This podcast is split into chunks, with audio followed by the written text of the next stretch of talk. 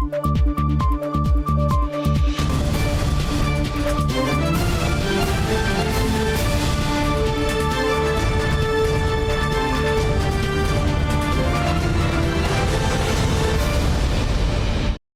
键时刻带您迅速掌握潮流趋势，欢迎您收看《财经趋势四点零》，我是赵廷玉。首先带您看到全球 AI 晶片供不应求，台积电在台湾扩产有望带来注意。摩根大通最新指出了台积电 CoWAS 产能扩张进度呢将超越预期，明年底前产能翻扬至每个月二点八万到三万片，二零二四年供应面将逐渐充足，也让台积电未来数年在人工智慧领域地位更加稳固。Remember, remember, accelerated computing and generative AI. The more you buy, the more you save. 辉达执行长黄仁勋奋力叫卖，人工智慧引发热潮，辉达 AI 加速器晶片成为科技大厂疯抢产品。超维第四季也要推出 MI 三百晶片抢市战，但不论辉达、超维还是微软，这波 AI 大战少不了关键推手台积电。The advanced packaging side, especially for the core wars.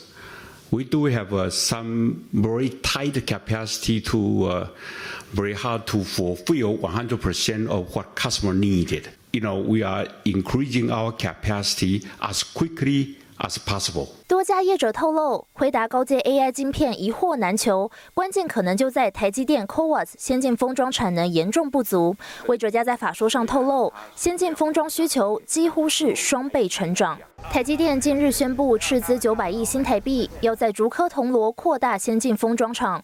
外界预估，台积电 CoWAS 产能将逐年翻倍成长，从先行每月一点一万片，二零二四年底扩大到二点八万片，也显见台积电对于 AI 前景相当看好。那突然之间要这么大手笔的往 CoWAS 的部分去进行，这个这个不叫说是跨领域，但是这算是有一点上下整合。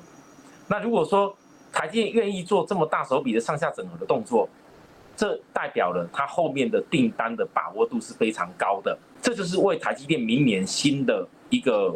营收取得一个新的动能啊！台积电定义 AI 处理器，未来五年将以近百分之五十的年复合成长率快速上升。以台积电二零二四年起，全年营收将由二点四兆估算，AI 将带来超过两千亿元营收益注。台积电 AI 相关客户还包括了博通、赛灵思、亚马逊、思科、微软、Google 等业者。金融时报报道称，近期沙地阿拉伯与阿拉伯联合大公国也加入抢购 AI 晶片行列。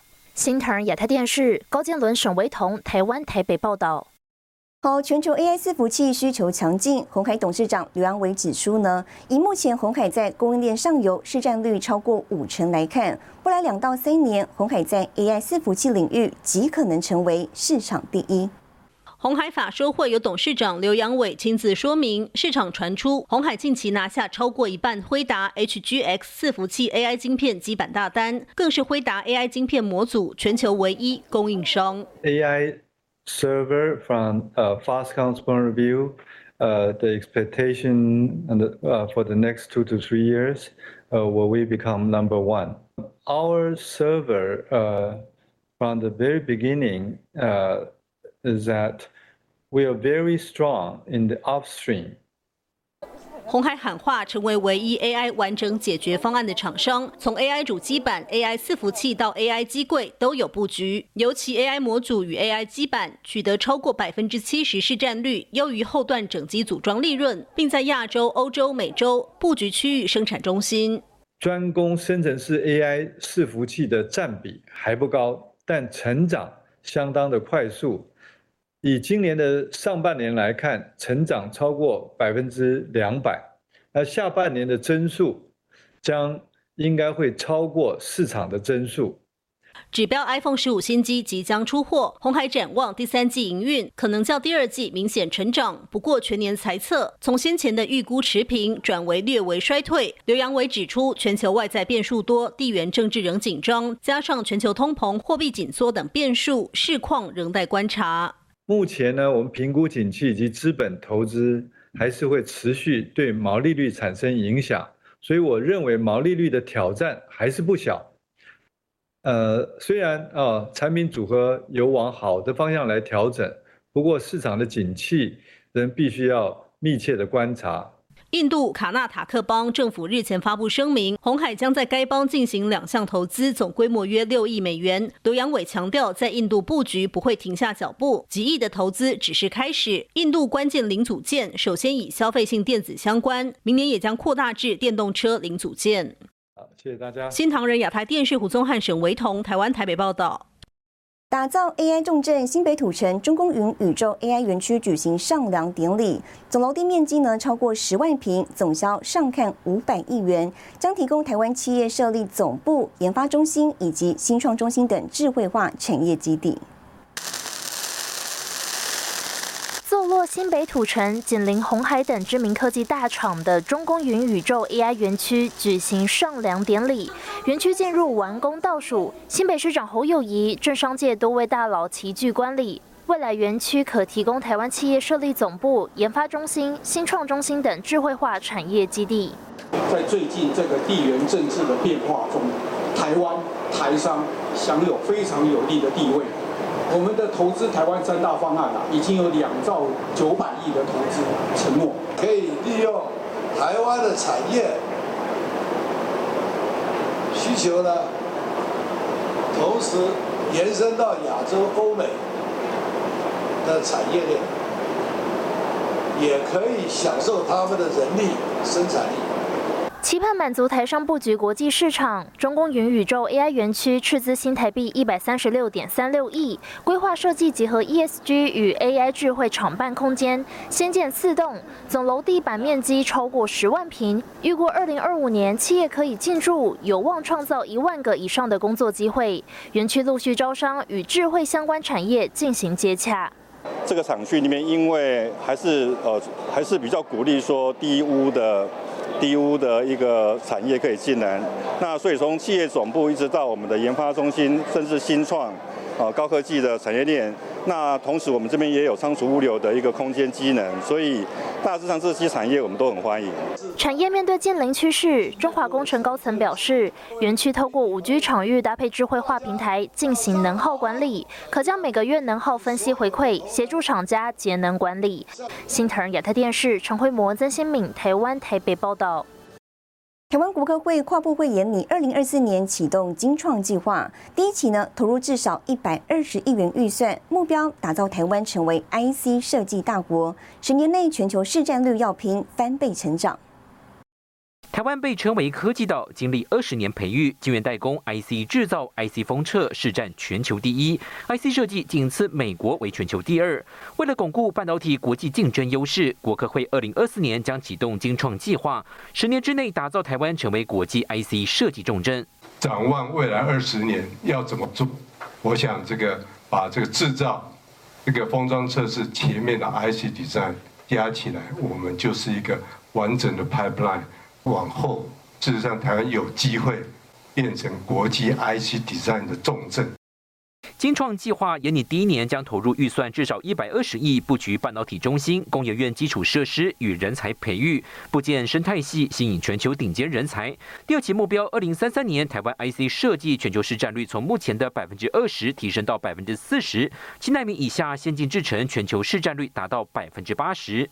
金创台湾计划。就晶片驱动台湾的产业创新，我们希望我们的 IC 底站现在只要十八、十九 percent，会增到四十 percent。各个这个应用端都会很蓬勃的发展。我们台湾本身的供应链非常的完整，从上上中下游啊，因为毕竟 IC 设计最重要的还是人才，在人才的一个呃培养跟研发上面能够更精进。生成式 AI 兴起，带动晶片应用朝向十一住行不同面向。台湾跨部会严拟结合晶片生成式 AI 布局台湾未来十年。政院初步规划配合南方半导体 S 廊带发展，在高雄亚湾建造 IC 设计基地。期待是林家伟、沈伟同，台湾台北综合报道。我们再看由台湾团队主导的台美科研合作呢，解开三十五年高温超导体形成机制谜团，研究成果刊登在国际知名学术期刊。这一项发现将有助于量子相关技术发展往前迈进更大一步。在困扰学界啊三十多年的谜团，就是呃高温超导机制到底是怎么样形成的哈。那它跟奇异金属有啊密切的关联。LK 九九常温超导体引发关注，由台湾团队主导的台美科研合作，首度成功解开稀土族超导体中的奇异金属量子临界纠缠态形成机制。研究成果刊登在国际知名学术期刊《自然通讯》。包括量子电脑也需要超导体啊，现在的超导温度是很低的，如果能够提升到室温的话，那就是会是能够帮助量子资讯、量子。科技量子电脑的发展往前迈进更大一步。超导体的无能量损耗特性，对电力传输、量子电脑及量子计算等领域具有关键应用。不过现阶段，超导体都只能在极低温或极高压的环境下出现。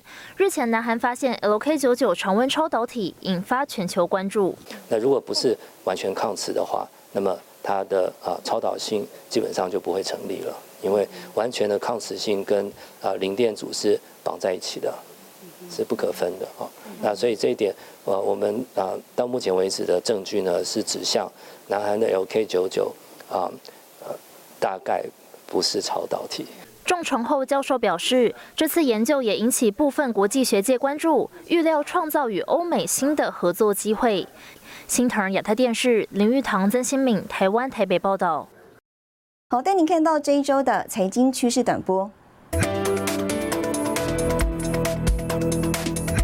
台积电决定在德国设晶圆厂，效应持续受到欧洲媒体关注。欧洲动态指出，台积电的投资正合德国领先的汽车产业所需，而英特尔宣布规模更大、更先进制程的投资案，则是较冒险的赌注。美国、日本、南韩三国领袖在美国华盛顿大卫营举行高峰会谈，三国宣布在半导体、重要矿物、蓄电池等重要物资建立互通资讯的早期警戒机制。统计今年辉达 H 一百资料中心 GPU 出货量将达五十五万颗，带来两百二十亿美元营收。外资一致肯定，辉达是最近人工智慧浪潮下最大的赢家。中国晶圆设备制造商指出，随着美国对中国半导体产业实施数轮严厉制裁之后，中国晶片产业至少落后五代，而且差距可能扩大。新唐人亚太电视整理报道。聚焦飞鸿供应链，印度首次几乎跟中国同时生产最新的 iPhone 机型。更详细的新闻内容，休息一下，马上回来。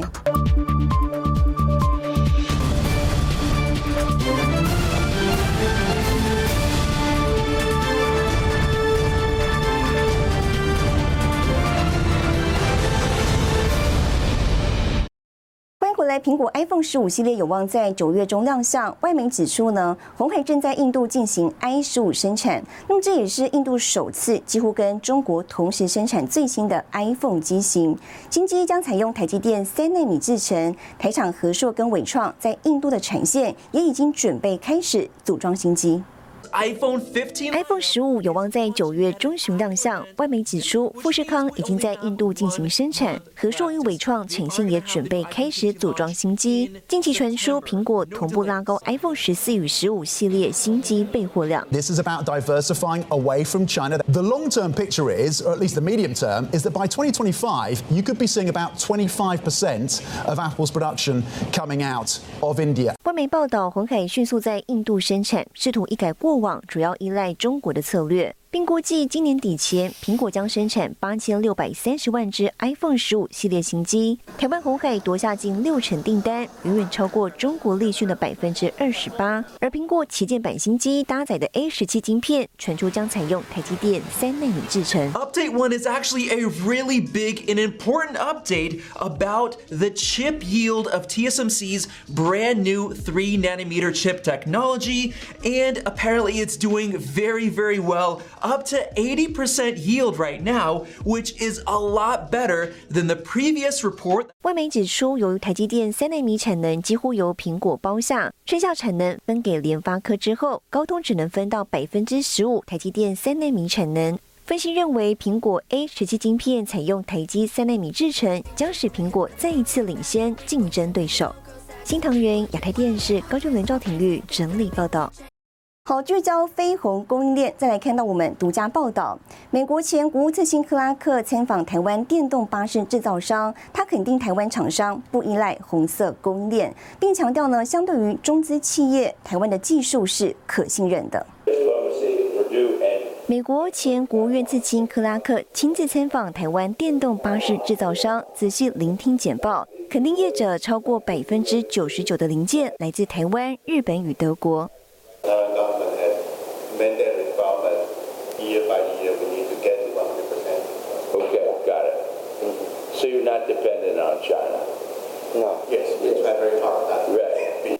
各国逐渐摆脱对红色供应链的依赖，克拉克再次强调干净网络联盟可信任的重要性。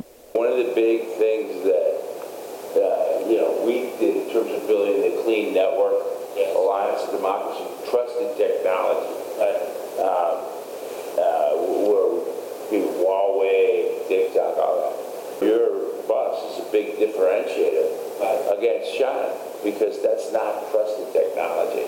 随着各国掀起去中化浪潮，台湾厂商逐步进军国际市场。身为台湾电巴国家队的陈运，目前传出与美国厂商洽谈中，更不排除直接投资设厂。而另一支国家队华德动能已经与美国车厂签约，准备进军海外市场。It's also a big marketing opportunity. Yeah, to drive sales for your Not just for the company, but to raise the profile of Taiwan in the United States. Because right now, uh, what people know, if any, you know, if they know anything about Taiwan, it's associated with TSMC and semiconductors. Of course, the federal government and, and the state governments in America will help you in raising the profile because it's a good story.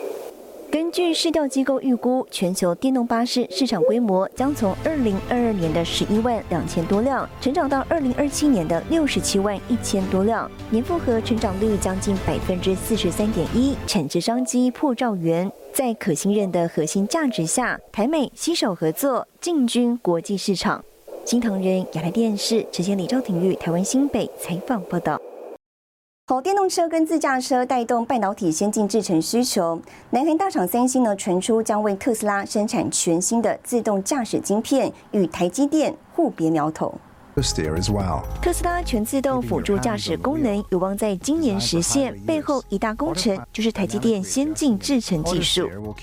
随着电动车与自驾车快速发展，台积电与三星在先进车用晶片上的竞争更加激烈。近期，三星宣布将提供现代汽车第三代车用处理器，预计二零二五年供货。With ten powerful CPUs in a tri-cluster, the Exynos Auto V920 provides fast and steady performance to support various OS and apps. 消息人士指出，车用半导体市场在十纳米以下先进制程的竞争正在提升。台积电高层张小强透露，公司的车用客户急着推进三纳米制程技术，因此提供 N3A1 方案，提供客户设计使用，将协助客户缩短产品上市时间两到三年。我们也自己内部也有推了一下，大概三零年的时候会到一百三十五个 billion，这是 exclude memory，所以那个 growth rate 是很很吓人的。近日，台积电正式拍板在德国合资设厂，主要生产先进车用半导体。随着自驾车与电动车晶片含量呈现倍数成长趋势，台积电与三星的抢单争夺战再次受到市场关注。新唐人亚太电视陈千里、赵廷玉整理报道。带您浏览这一周的重要财经数据。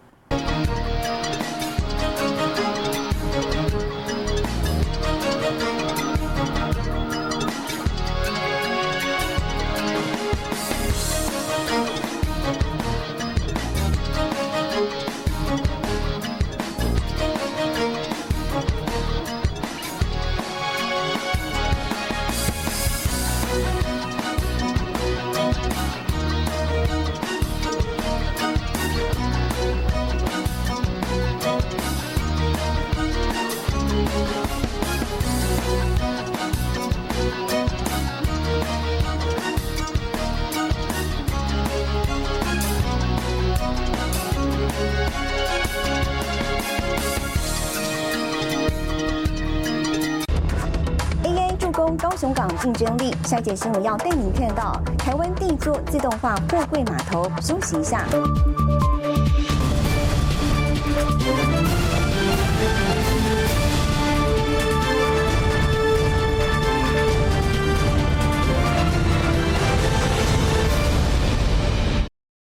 高雄港第七货柜中心启用，是全台湾第一座自动化货柜码头。全区呢采用无人车机、远端遥控以及 AI 系统，要帮高雄港货柜量再写加机。请向前启动。高雄港第七货柜中心正式启用，是全台首座自动化货柜码头。长荣海运表示，预期第七货柜的建立将加速带动南台湾产业起飞。这一年四百五十万个 tube 哦，这个大概占目前高雄港将近一半的运能啊，所以这个是高雄港哦，这国际竞争力哦翻转提升一个非常大的关键。香港是台湾第一大商港，也是亚洲航运枢纽地带。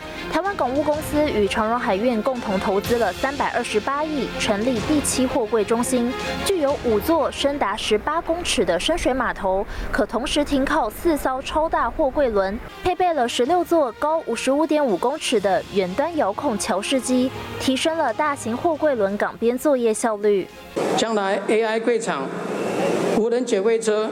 以及五 G 通讯等科技发展成熟后，无人载具定位运算能力提升，将使柜场作业朝向完全自动化的方向去进展。五座码头也分成两期完工，第二期预计将在明年七月启用。到时第七货柜中心总面积将达一百四十九公顷，也奠定了高雄港竞争力，成为亚太一大智慧自动化货柜基地。新唐人亚太电视李金菊、曾新敏，台湾高雄采访报道。